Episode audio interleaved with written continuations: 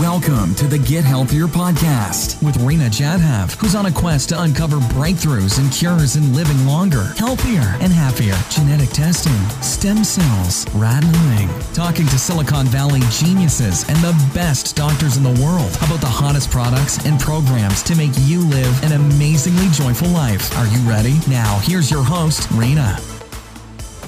Hi, everyone. Welcome. Today's episode is for those who eat healthy and yet can't lose weight. They're still sick with high cholesterol or diabetes or skin issues. And if you're one of those, if you've tried everything and nothing has worked, then today's guest, Dr. Gundry, offers you hope and a plan. But first, get ready to be shocked and relearn everything you know about healthy salads and healthy plants, because apparently they're not that healthy. And neither is brown rice. And to tell us why is our special guest today, Dr. Gundry. He's a Yale educated, renowned cardiologist, a surgeon, a medical researcher, and the best selling author of two books, including his latest, The Plant Paradox. He's currently the director and founder of the International Heart and Lung Institute, as well as the Center for Restorative Medicine in Palm Springs and Santa Barbara. What I admire most about him, though, is his passion and dedication to educating patients on how nutrition can heal them. Sort of like what we do at Healerpedia and Heal Circle and the Live Longer podcast. To quote him, my mission is to improve your health, happiness, and longevity by making simple changes to your diet. So let's start with you are a record holding surgeon and you're writing about how plants are attacking us and how healthy eating is at the root of health. What inspired you to change your career and focus on diet as your instrument of choice? Well, it actually um, all goes back uh, that I write about in my first book, which was called Dr. Gundry's Diet Evolution. Uh, I, when I was chairman of heart surgery at Loma Linda University, um, a gentleman who I call Big Ed, who was from Miami, Florida, was sent to me for treatment of inoperable coronary artery disease. And um, there's uh, surgeons around the country that people will go to when they're told that nothing can be done. And uh, I'm one of those. And so um, Big Ed was 48 years old. He was morbidly obese. He had such extensive coronary artery disease that uh, literally, you couldn't put stents in, and you couldn't do bypasses because there wasn't any place to to um, put the bypasses. And he was going around the country, uh, to some of the major centers, and uh, this was about a six-month process. And he eventually wound up on my door, and I looked at the angiogram, the movie of his heart, and I said, "Well, you know, Big Ed, I, I got to agree with everybody else. I, I don't think I'm going to do you any good. And he says, Well, yeah, that's what everybody says. But here's the deal. Uh, this has been going on for six months. I've gone on a diet. I've lost 45 pounds. Now, this was a big guy when he was talking to me. Uh, he weighed 265. Uh, and he says, I went to a health food store and I bought all these supplements. And, you know, maybe I did something in, in my heart. So I'm going, well, you know, good for you, um, but uh, good for you for losing weight, but it's not going to change what happened in your blood vessels. And I know what you did with all those supplements. You made expensive urine. I used to love to say that. and uh, he says, well, come on, you know, I've come all this way. What would it hurt to get another angiogram? And, you know, I sighed and said, oh, okay, let's get one. Well, it turns out that in six months' time, he had cleaned out half the blockages in his coronary arteries. Wow. Now, yeah, I was pretty excited because as a surgeon, there were now places that I could, you know, put bypasses. And so I actually operated on him. Now, I did a five vessel bypass. But if I knew what I knew now, um, I, I wouldn't have done that. Uh, but after we're done, uh, I said, you know, tell me about tell me about this diet. And he starts describing what he was doing, and about oh two sentences into this, I I raise my hand and say, oh my gosh, time out. It turns out you mentioned I went to Yale undergraduate, and uh, back in those dark ages, we could design our own major for four years. And my major was, um, I had a thesis that you could take a great ape and manipulate its food supply and manipulate its environment and prove that you would arrive at a human being. And I actually successfully defended my thesis. And wow, I, that's very yeah. impressive that you could defend that. That's that's. I'd love to read that thesis at some point. Yeah. So uh, it. So when uh, when Big Ed's saying this about his diet, I said, "Wait a minute, wait a minute. That's my thesis from Yale." Mm. So I actually called my parents in San Diego and I said, you know, do you still have my thesis? And you know, they said, oh yeah, it's here in the shrine. And, and I said, well, you know, send it up to me because uh, I was a big fat guy. Uh, I was obese. I was running 30 miles a week. I was going to the gym one hour every day, and I was eating a healthy, low-fat vegetarian diet at Loma Linda. And I had high cholesterol. I had prediabetes. I had hypertension. I did baby heart trans- transplants with migraine headaches. I had such bad arthritis in my knees that I was wearing braces on my knees when I was running. And that was you. And that was you. And that was me. That's and and I was told that it was genetic because my father was mm. exactly the same way, and there wasn't anything I you know could do about it. Uh, certainly with diet. And so uh, then the other thing I wanted, I said, you know, let me see that uh, bag of supplements, and I started looking down through this bag of supplements, and you mentioned that I, I hold the world record for uh, a pig uh, to baboon heart transplant. But I'm I'm very famous for resuscitating uh, dead hearts and then transplanting them a couple days later and having them work. And I was putting an interesting concoction of things down the arteries and veins of the heart uh, to resuscitate them. And when I started looking through his list, lo and behold, a number of the supplements that he was taking, I was actually injecting into the veins and arteries of, of these hearts. And it never occurred to me to swallow the dumb things. So I I literally put myself on this thesis, uh, and I started taking a large number of supplements. And I lost 50 pounds my first year, and subsequently another 20 pounds, and I've I've kept it off now for uh, 15 years. And I started sending my blood work uh, initially up to uh, University of California, Berkeley, uh, and started noticing some rather dramatic things fairly quickly. And then, so I put my staff on this program and I put my patients that I operated on on this program. And uh, lo and behold, uh, their blood pressures normalized, their diabetes went away, their arthritis went away. So after about a year of doing this at, at Loma Linda, um, I looked at myself in the mirror one Friday and said, you know, I really shouldn't be operating very much anymore because I, sh- I can teach people how to reverse disease by teaching them what to eat.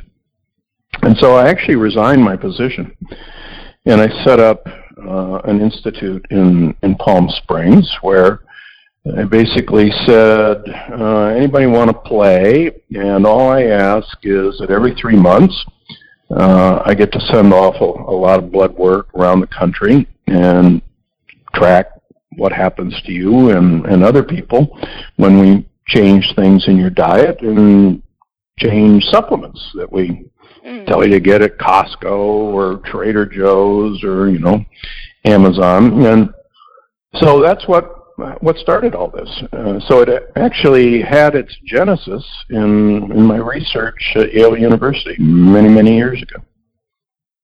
And how many successes have you had, or how many patients have you had success with using your protocols? Well, it depends on, on the area. For instance, uh, last year I presented a uh, a paper at the European Atherosclerosis Society of a 12-year follow-up of over a thousand patients with known coronary artery disease who have been on the program. And just from coronary artery disease standpoint, if you have a stent or if you have a heart attack or if you have bypass surgery and have conventional therapy with statins and lifestyle modification, you have about a 30 to 50 percent chance of having a new event within the next three to five years.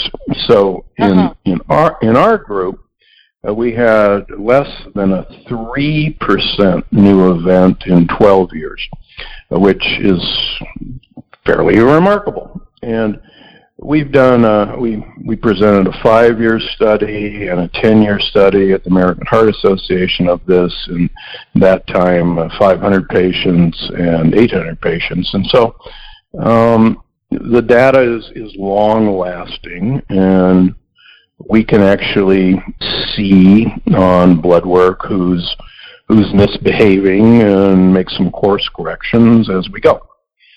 But uh, when my when my first book was published, uh, I had a lot of patients with autoimmune disease start showing up on my doorstep, and they'd come in and say, "What do you know about autoimmune disease?" And I said, "Well, I don't know anything about autoimmune disease, but I know a lot about the immune system." Uh, because I'm I'm a transplant immunologist, and when you're trying to get a monkey to accept a pig as as its heart, you, you have to do some pretty interesting manipulation of the immune system to make that to make that happen. So I said, well, I, you know, I, I think I'm pretty good at you know figuring out what the immune system's interested in, and so if you want to play, uh, let's play. And mm-hmm. that actually was one of the big impetuses to look at uh, plants and how they uh, impact our immune system. So that's the segue into uh-huh. that. How's that? Aha, uh-huh. that's a great segue because let's talk about the plant paradox, which is your latest book. You say, forget about everything you know is truth, and then you drop this bomb. To quote you, the more I removed vegetables with seeds, like cucumbers and tomatoes, the better patients felt and had lower cholesterol. Wait, what? Cholesterol? Plants are causing weight gain and disease. So tell us what is the plant paradox and how are plants causing us cholesterol and disease and weight gain?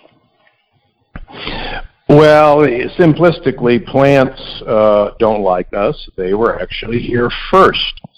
And from an evolutionary perspective, uh, plants are subject to the same evolutionary pressures as animals. And that is plants have a life. They actually do not want to be eaten because if you eat them, then they can't have babies. And they want to have babies just like us. And they want their babies, their seeds, to survive. So they actually had it really good before animals arrived um, nobody wanted to eat them. Now, mm. when animals arrived, and the initial animals were insects, uh, plants had a real problem because they they couldn't run, they couldn't hide, and they couldn't fight. But they're chemists of incredible ability. They they can turn sunlight into matter, and we haven't figured out how to do that yet. So they use chemical warfare to make their predators uh, think twice about eating them or to make their predators ill or not feel good and or not thrive and a smart predator would say you know every time i eat this plant i'm not thriving or in the case of an insect i can't move uh, the plant the predator rapidly says i think i'm going to go eat something else the plant wins hopefully the predator wins because it learns and everything's pretty good, pretty good balance of power. And then humans arrive. And as most of us know, uh, humans are pretty stupid.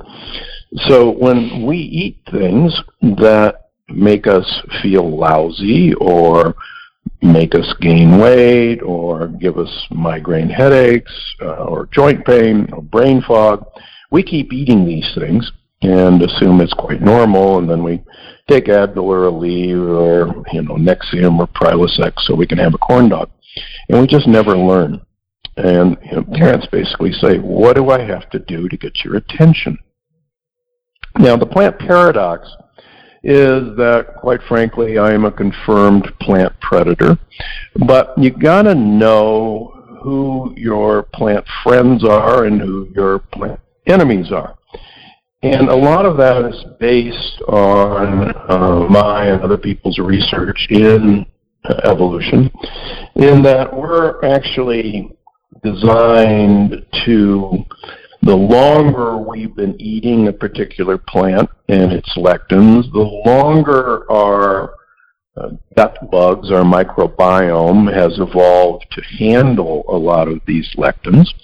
But also, the microbiome educates your immune system as to whether these particular comp- plant compounds are a real threat or just a pain in the neck and your immune system doesn't have to pay it a lot of attention because we've known these plants for, oh, 30 million years and it's okay.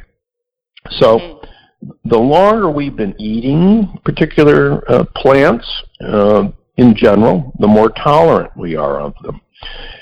So we, um, we were actually tree-dwelling animals and we were used to eating leaves for actually about 30 to 40 million years.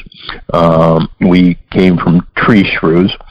And one of the things we never ate were grasses or uh, beans, uh, like grazing animals are designed to eat. And so we've never interacted with those uh, lectins in those um, plants. Now, hmm. fast forward to 10,000 years ago when agriculture started, so we began interacting with brand new lectins that not only our immune system didn't recognize, but the bugs that live in our gut uh, didn't recognize and weren't equipped to handle. And the amazing thing from human evolution, we were we were actually very tall creatures. We stood uh, over six feet tall, and our brains were 15% bigger than they are today. And people go, well, wait a minute, no, no, no. We were little bitty creatures, and when then we got big. And actually, that's not true from the evidence. Uh, 8,000 years ago, 2,000 years into agriculture, uh, we stood only 4 foot 10 inches tall, which means we had actually shrunk over a foot since the development of agriculture. Now, I did not know that. Yeah, yeah, it's actually in our brain. Actually, has never reached the previous size that it was. And the, the other evidence is actually pretty clear. If you look at up until the last generation of Asians, Asians have eaten a very heavily uh, grain and legume based diet and they were actually very short. And it wasn't until the Western diet in the last generation has uh, penetrated Asia that you see uh, really a rather impressive growth spurt. And that's because uh, these plant compounds uh, diminish growth. Now, if you think about it from a plant standpoint, and I'm, I'm very impressed with plants, uh, from a plant standpoint, having a smaller predator is a whole mm. lot better because you'll eat less. Right. And so the other thing that very happened, clever. Yeah, very clever. Uh, plants They're are, literally changing their enemy. They're literally influencing and changing the DNA in some sense of their enemy. Yeah, they're. Who knew? Um, again, they you know they they've had uh, over 400 million years to work this out, and they're um, they're pretty good about all this. We we think they just kind of stand by and accept their fate. Uh, but the evidence that I present in the plant paradox is that this is actually not true. Uh, for instance, just uh, as an aside, if an insect starts nibbling on some leaves of a tree, uh, within a couple of minutes, on the other side of the tree, the plant will begin producing far more lectins in the leaves uh, because the warning actually gets transmitted to the rest of the plant that we're under attack and prepare for war. Let's talk about the seven deadly disruptors, and then I'd love for you to tell us which are the plants that we can comfortably eat without them severely attacking us. Well, one of the, one of the problems that that has happened to us, um, we've actually had a pretty good uh, balance of power uh, between plants and uh, animals, and um, we've kind of had detente. Uh, we've had a set of microbiome that are pretty good at um, eating plants uh, and plant lectins, and we've had um, microbiome that educates our immune system that everything's pretty good, that we know these plants, uh, we associated with them for millions of years, and we don't have to get all bent out of shape. But things have really changed in the last uh, 40 to 50 years in some of our personal care products and some of the things mm-hmm. that we swallow that have really disrupted this communication. And one of them, um, I guess if I was going to choose one, it's the advent of broad spectrum antibiotics. Not only do we swallow these things willy nilly, but we give them to uh, our animals to actually increase their rate of growth. And we know that broad spectrum antibiotics basically is like uh, pouring napalm on our uh, lush tropical rainforest that is our microbiome. And there's evidence that one round of broad spectrum antibiotics can deplete your tropical rainforest for up to two years before it actually grows back. And people go, well, wait a minute, you know, I take probiotics, friendly bacteria. Well, unfortunately, uh, if the rainforest burns down to the ground, uh, we could put a bunch of new uh, tree seeds in, but it's rather naive to think that those trees and the the ecosystem of a tropical rainforest is going to reestablish itself in a few weeks. In fact, it can take years. And, and so we've been really, unfortunately, very naive about this part.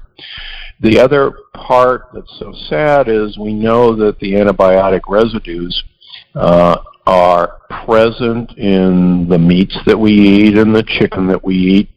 And so we're constantly kind of killing off one of our first line of defenses against the plant lectins uh, by killing off our microbiome. The second thing that's happened is the use of non-steroidal uh, anti-inflammatory drugs, the NSAIDs. And these things were actually introduced about 40 years ago. Um, Motrin and Naprosyn, uh, now we think of them as Advil and Aleve.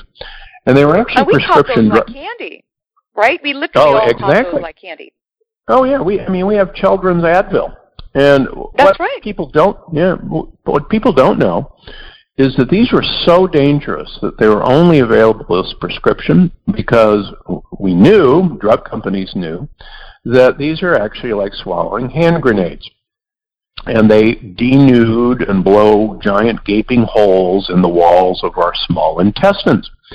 Now, why didn't we know that? And why didn't our gastroenterologists know that? Well, our gastroscopes, our endoscopy, couldn't look down into the small bowel. So we didn't know what was happening until actually the pill cameras that we swallow uh, were invented, and then we could actually see the damage. But if you actually look back at the pharmaceutical literature, they knew this was happening, and they actually called these drugs gateway drugs because the more you took of these, the more you would actually damage the wall of your intestine, produce leaky gut, and the more not only lectins, but little particles that I talk about called LPSs, which are bacterial particles, get into your system and actually increase inflammation and increase pain.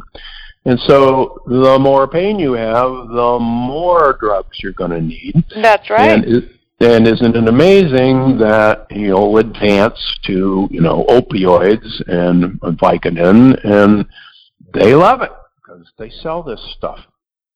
Mm. The the third thing, you know, the third thing that happened is the advent of the stomach acid reducers, what are called uh, proton pump inhibitors, PPIs, Nexium, Prilosec, Protonix.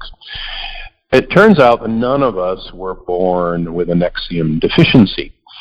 And we, we, we actually have to have stomach acid for uh, really two reasons. Uh, lectins are proteins, and you need acid to digest proteins.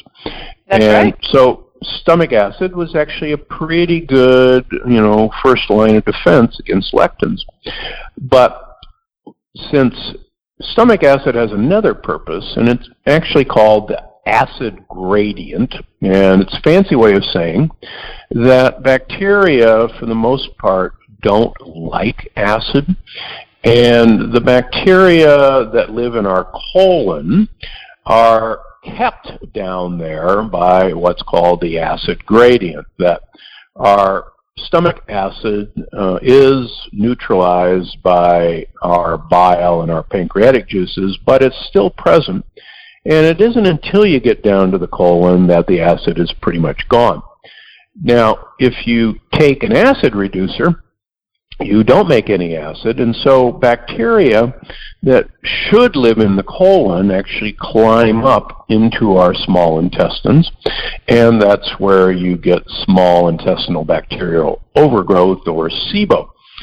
And the sad thing is the bacteria, the wall of our small bowel isn't really very good at keeping bacteria uh, from passing into our bloodstream and our lymph.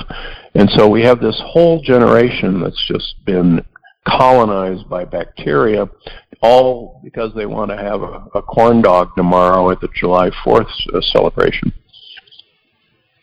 So That's right. these are That's- yeah, and the, these are you know some of the most uh, egregious things. Uh, probably the worst one is the advent of Roundup, uh, glyphosate, hmm and this stuff has now been sprayed not only on GMO crops, which was what it was originally designed to do, but uh, industrial farming um, has to actually uh, harvest a field on a particular day.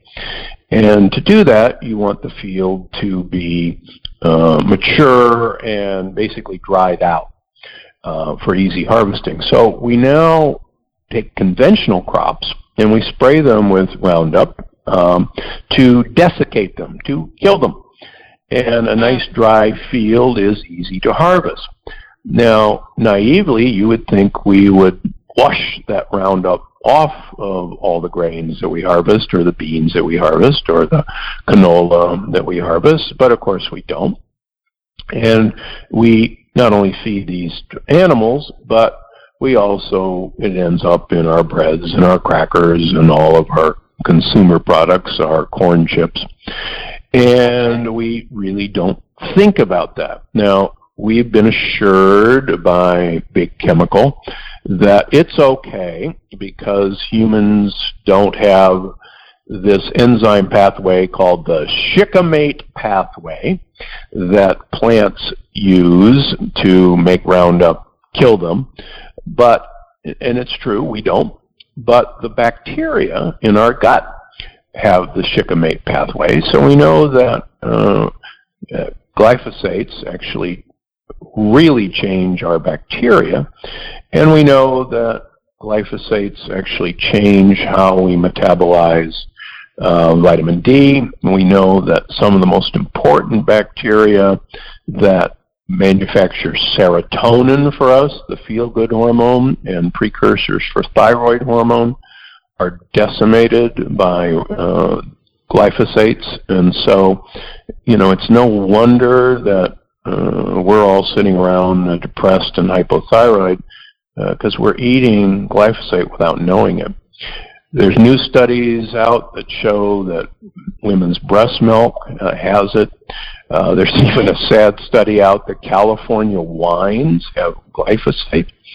Uh, even a couple of organic wines, because unfortunately it's been sprayed on the field next uh, to it. Exactly. Exactly. Yes. And so, Europeans uh, have banned this, mm-hmm. uh, and That's they're, right. They're smart.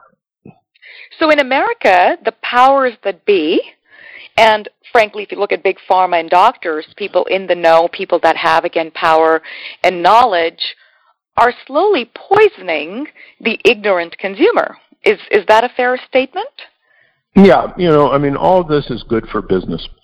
Um, unfortunately, right. most medical schools get their grants from big right. pharma or from big right. agriculture, and uh, if if there's any kind of uprising that there's a problem, as I detail in the plant paradox, then uh, big pharma, big chemistry is more than happy to contribute to the reelection campaigns of Congress or even state legislatures, and uh, we go on about our business. Um, That's right. That's right.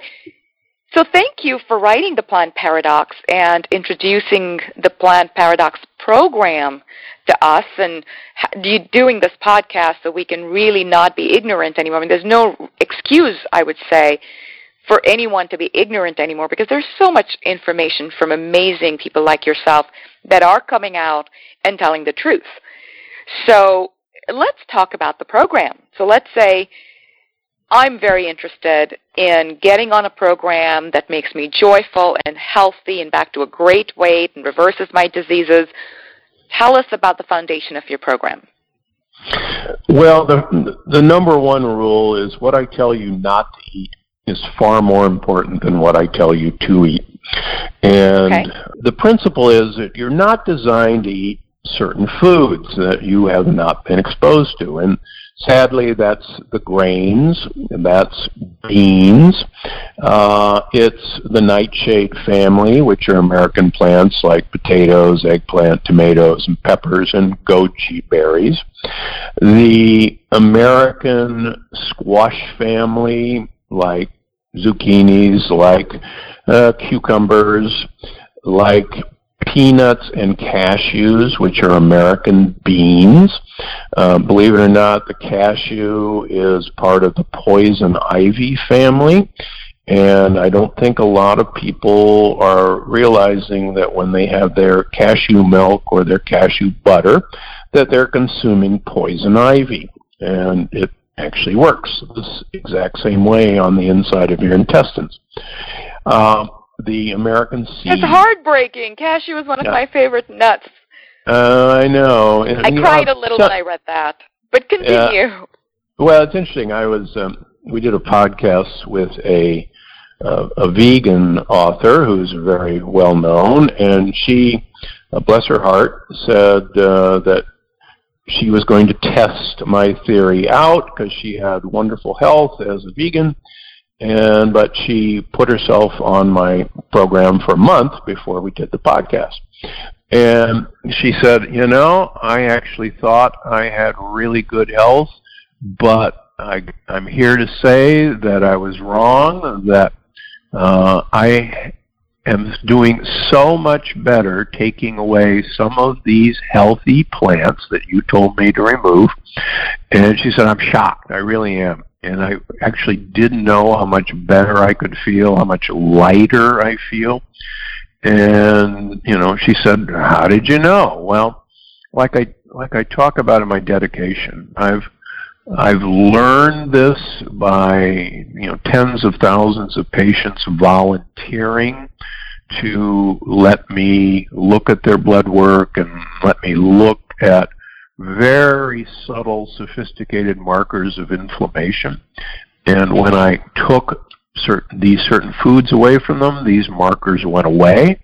And when people would either on purpose or inadvertently put these things back in their diet, and we talk a lot about this in the plant paradox, then these inflammation markers would reappear. So that's kind of rule number one. Now, uh, Okay, rule taking number things out. I Yeah, have a question on the out. taking things out. I have a question about white rice. Now, as an Indian, Yep. Everyone, north and south, everyone has white rice, and in fact, it's part of our cleanse, our Yep. our detox khichdi. You know, it's rice and Yep. mung bean. What are Yep. your thoughts on that? Now, we do cook everything in pressure cooker, and I know your book talks about that. But yeah, talk a little bit about just just the rice and the mung bean. Yeah. So, um, you know, you have four billion people use rice as their staple, and it's fascinating to me that four billion people in general take the hull off of brown rice and eat their rice white. And Right. surely four billion people can't be that stupid, uh, because everybody knows how good brown rice is for you, but the lectins are actually are, are in the hull. and so Asians have been incredibly smart about this. Now, you're right.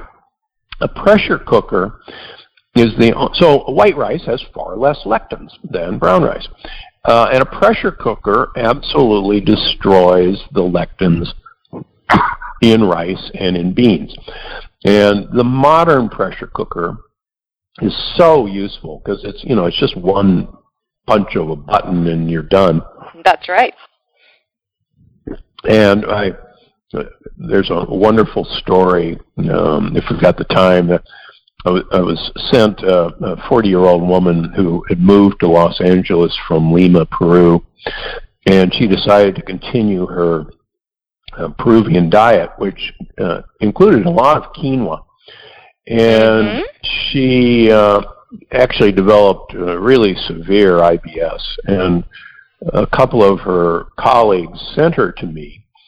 And so I'm starting to tell her about the the Inca's process of detoxifying the lectins in quinoa, and her eyes got really wide, and she says, "Oh my gosh, my mother always told me that you had to pressure cook quinoa because it was so dangerous."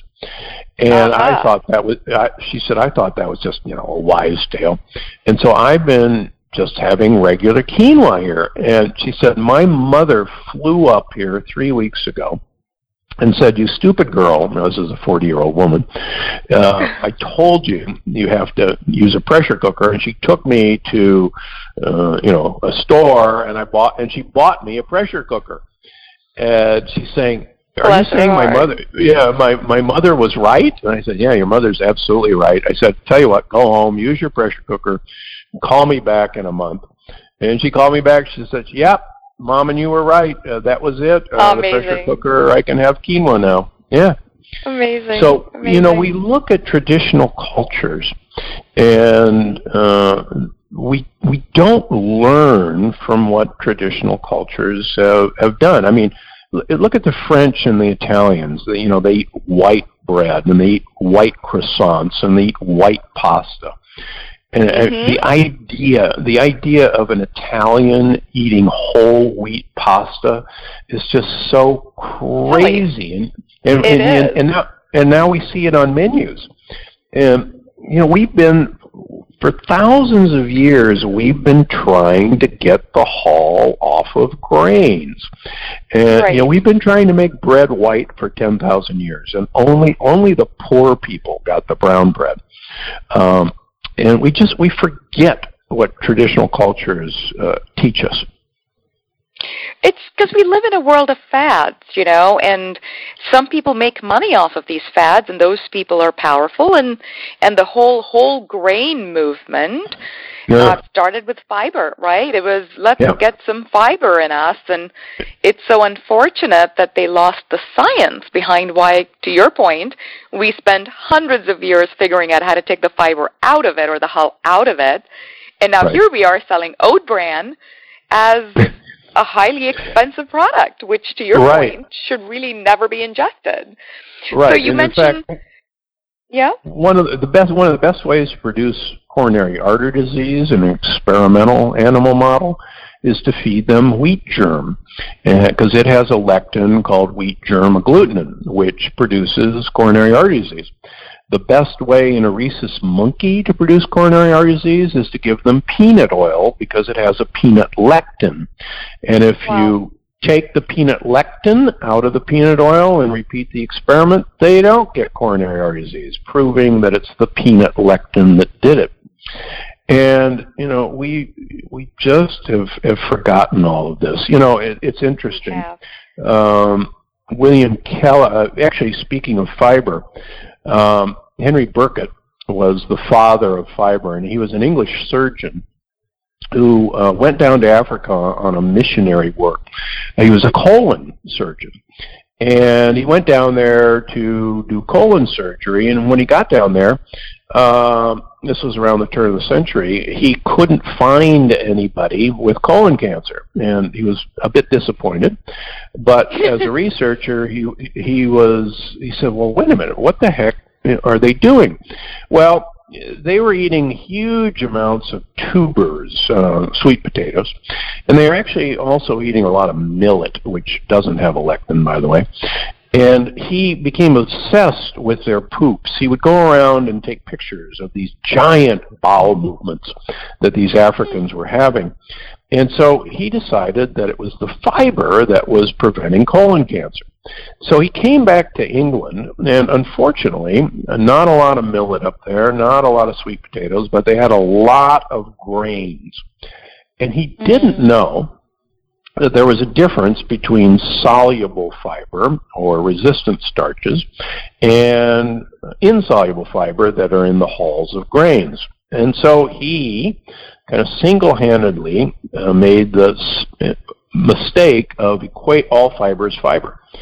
And the really uh, unfortunately hilarious outcome is that he actually died of colon cancer, uh, the father of fiber, because he wow. goofed, and it was actually soluble fiber that he was observing the benefit, but he didn't know. So he's one of the big causes of why we think that fiber from whole grains is good for us, and in fact, you can actually show that the fiber in whole grains promotes colon cancer in an experimental model. And what about psyllium husk? Psyllium husks are actually really good for you. Uh, it turns out that plants uh, want a lot of their babies to actually be eaten, uh, but so they encase their baby in a shell that we can't digest. Flax seeds are another example. And they actually want you to eat this, and it will be passed out of you uh, somewhere away from the mama plant uh, with a generous dollop of fertilizer. So there aren't any lectins in psyllium. There aren't any lectins in flax. Uh, but by the way, since we can't digest an intact flaxseed, I get a real kick out of all these flaxseed crackers that are whole. Um, right. They're they're useless. so, Dr. Gundry, tell us about the other aspects of your program. Well, so the other thing I really ask people to do is I my personal feeling is the only purpose of food is to get olive oil into your mouth. And the more olive oil I can get into people, the better. There's some beautiful studies out of Spain and Greece and Crete that probably a liter of olive oil per week will actually improve your memory and uh, in women actually protect against breast cancer. Uh, that's a lot of olive oil. That's about 12 to 14 tablespoons a day. And I don't recommend that people start with that because they may be running into the bathroom with diarrhea. But right. Olive oil has some amazing polyphenols that are, are spectacular for you. The the third rule or the second rule is you are what you eat, but you are what the thing you're eating ate. And mm. our our soils, number one, even for vegans and vegetarians, and I have both vegetarian and vegan uh, options in the book. Um, but our soils are so depleted of uh, essential minerals that it's actually mm-hmm. pretty scary. Uh, the third thing is I ask people to view fruit as candy because modern fruit has been bred for sugar content. And it's interesting, I was down in the south of Italy a few weeks ago studying the oldest living people in the world who live in a little town called Acciaroli. And uh, I was actually at their farmer's market, and they had blueberries that were very, very, very tiny, like wild blueberries. And Mhm. I was so delighted to see that because even at the farmers market in in Santa Barbara, the organic blueberries are the size of grapes. That's And- right. And that's not normal. And Uh, sugary oth- sweet. And we know that's, yeah, that- that's not yeah. normal either.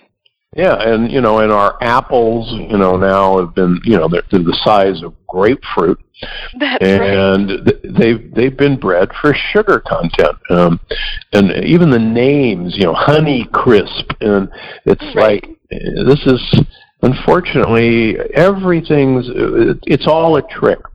And long ago, we used fruit uh, in the summer to fatten up for the winter, uh, because winter was a time of less food. Well, there was a dry season, rainy season, cold season, and interestingly, uh, my research in evolution, uh, which I talk about in the first book, actually shows that great apes only gain weight during fruit season. Um, and we we forget that, that that there were no 747s bringing blueberries to Costco in February from Chile.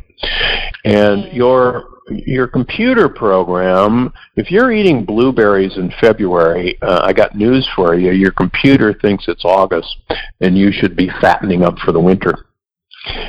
Mm.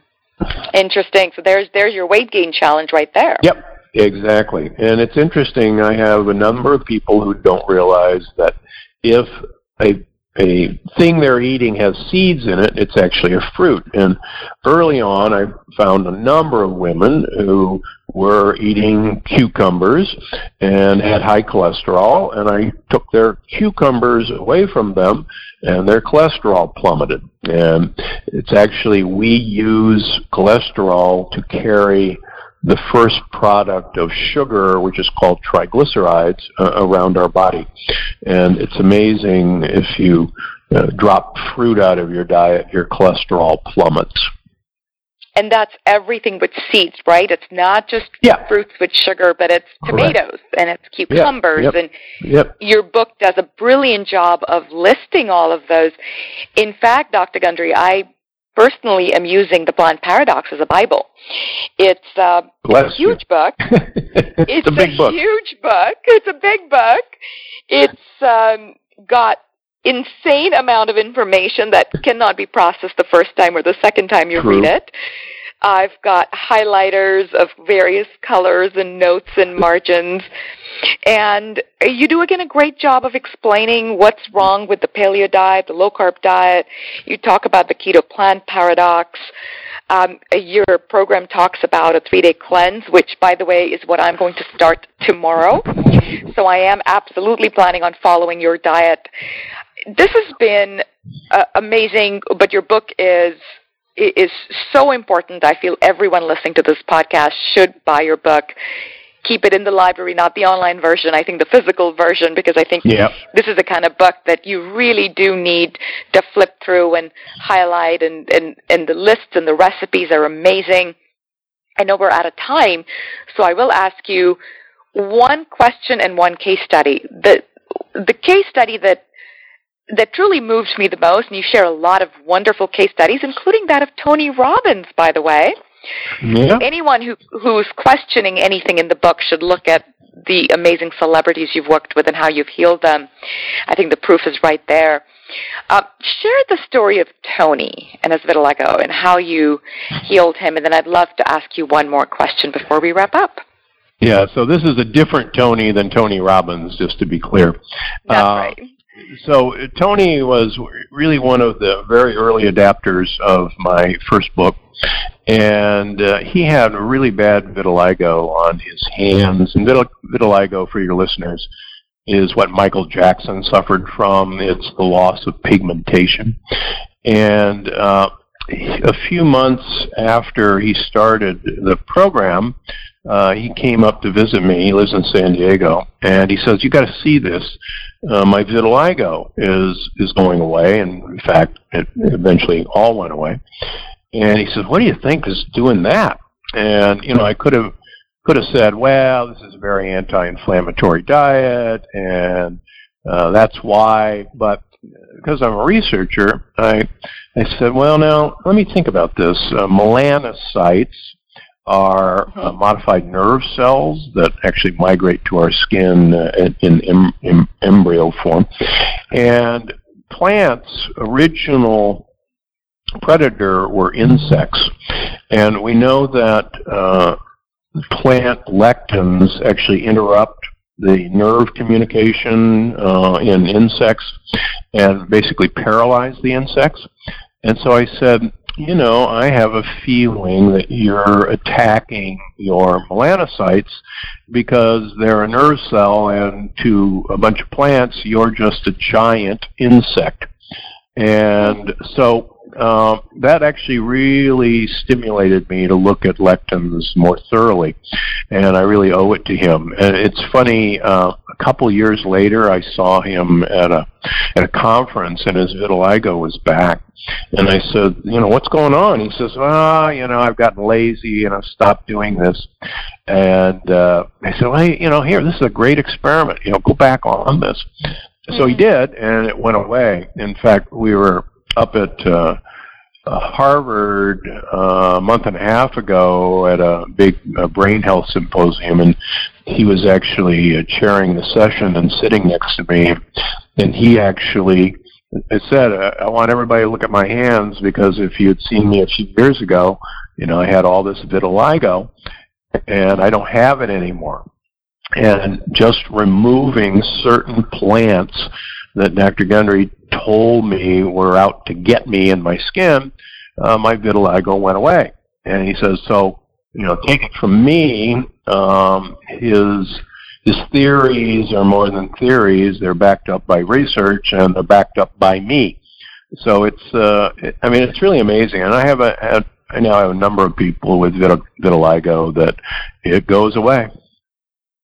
And I have a friend who is going to be getting this, uh, getting your book as a gift, as well as the podcast, because she has it. And we are definitely going to help her as well. You know, your story of Tony and and his healing really underscores Hippocrates, who said the yep. body will heal itself if you just remove the forces of destruction.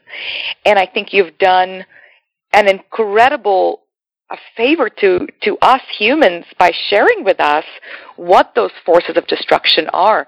Because we live in this world full of overwhelming amount of information and it's hard to know from one day to the next what's good and what's bad. I mean, I feel like every few years there's a fad and, you know, kale's great and everyone's juicing yeah. kale and then kale is bad. Wheatgrass is great and everyone's juicing wheatgrass and now wheatgrass is bad. And it's hard to keep your head straight. And I think what most of us do is we just ignore everything and just eat whatever is being marketed to us on television, which is what cheesy pizzas and chili and ice cream and and you mm. know to the, to the example you gave, right? It's easier just to give up. So yep. my question to you is, what do you recommend to someone who says? I want to do this. This is the lifestyle I want, but it's been so hard. What have you seen work? What are some tips, one or two even, in how can we, those with not as great a willpower, but with the intention and with the right motivation to stick to the plant paradox diet, what can you help us with in terms of sticking to the program? Uh, well, in general, I, I just ask people to hate me for a couple of weeks and then you'll actually find that you feel so much better that you don't hate me so much. Uh, uh, there's a large number there's a large number of people who who can cheat kind of do a 80-20 or 90-10 rule but sadly uh, about half of my practice is now autoimmune disease. And i can tell you that in autoimmune disease, you really, really can't cheat. And there's, so many examples in my book of either planned cheating or inadvertent cheating that the autoimmune disease uh, came back often with a vengeance. Uh, the good news is when you kind of get back on the program it goes away again. Um, so uh, it's the more you view, uh, you know, food as foods that you were designed to eat and um, there's clearly we were designed to eat leaves. We were actually designed to eat shoots like asparagus. We were designed to eat flowers. Um, believe it or not, broccoli and cauliflower are flowers. And we we absolutely were not designed to eat grasses, um, and we weren't designed to eat uh, unfortunately, American plants. And one of the sad things is uh, corn is uh, so dangerous that the French banned corn as unfit for human consumption in 1900. Is that right? Yeah, in fact, that's why you just will not see corn on a menu in in France. And it's interesting they declared that corn is only fit for fattening pigs for the for slaughter, and I would certainly agree with that. And if you if you look at the carbon atom from corn. It actually has a distinct, distinctive structure. It's called C4 carbon. Mm-hmm. And Americans are about 70% carbon molecules from corn, uh, and Europeans are only 5% molecules uh, from corn. And you know, we're we're just a giant ear of corn. And hmm. since since corn is actually foreign to us until you know 500 years ago, I don't want to be you know 70 percent a completely foreign uh, substance in me. But that's what we are. Right. That so, that makes a lot of sense. Stay away from corn. And I grew up in Omaha, Nebraska, Nebraska, the corn husker state, but stay away from it and all those delicious corn tortillas and all those yep. yummy yep. Mexican you know, entrees like enchiladas. Yeah, and, yeah, and there's you know there's now there's been a real movement. Uh, I'll give a shout out to a company called Siete Tortillas that are uh-huh. made of either almond flour or cassava flour, and they're they're doing a great job of, of making you know foods that we like but aren't going to kill us. So and I, and I talk about these options in the book. There's there's usually a way around this, and we can still have the things we want uh, in terms of texture and flavor that aren't going to kill us. Thank you so much, Dr. Gundry. You are single-handedly helping us all live a longer, healthier, happier life. That's a wrap. Share your love with a five star review and get show notes at healthbootcamps.com. Connect with us on Health Bootcamp's Facebook and Twitter. Also, don't forget to check out other great interviews and subscribe to the Get Healthier podcast today.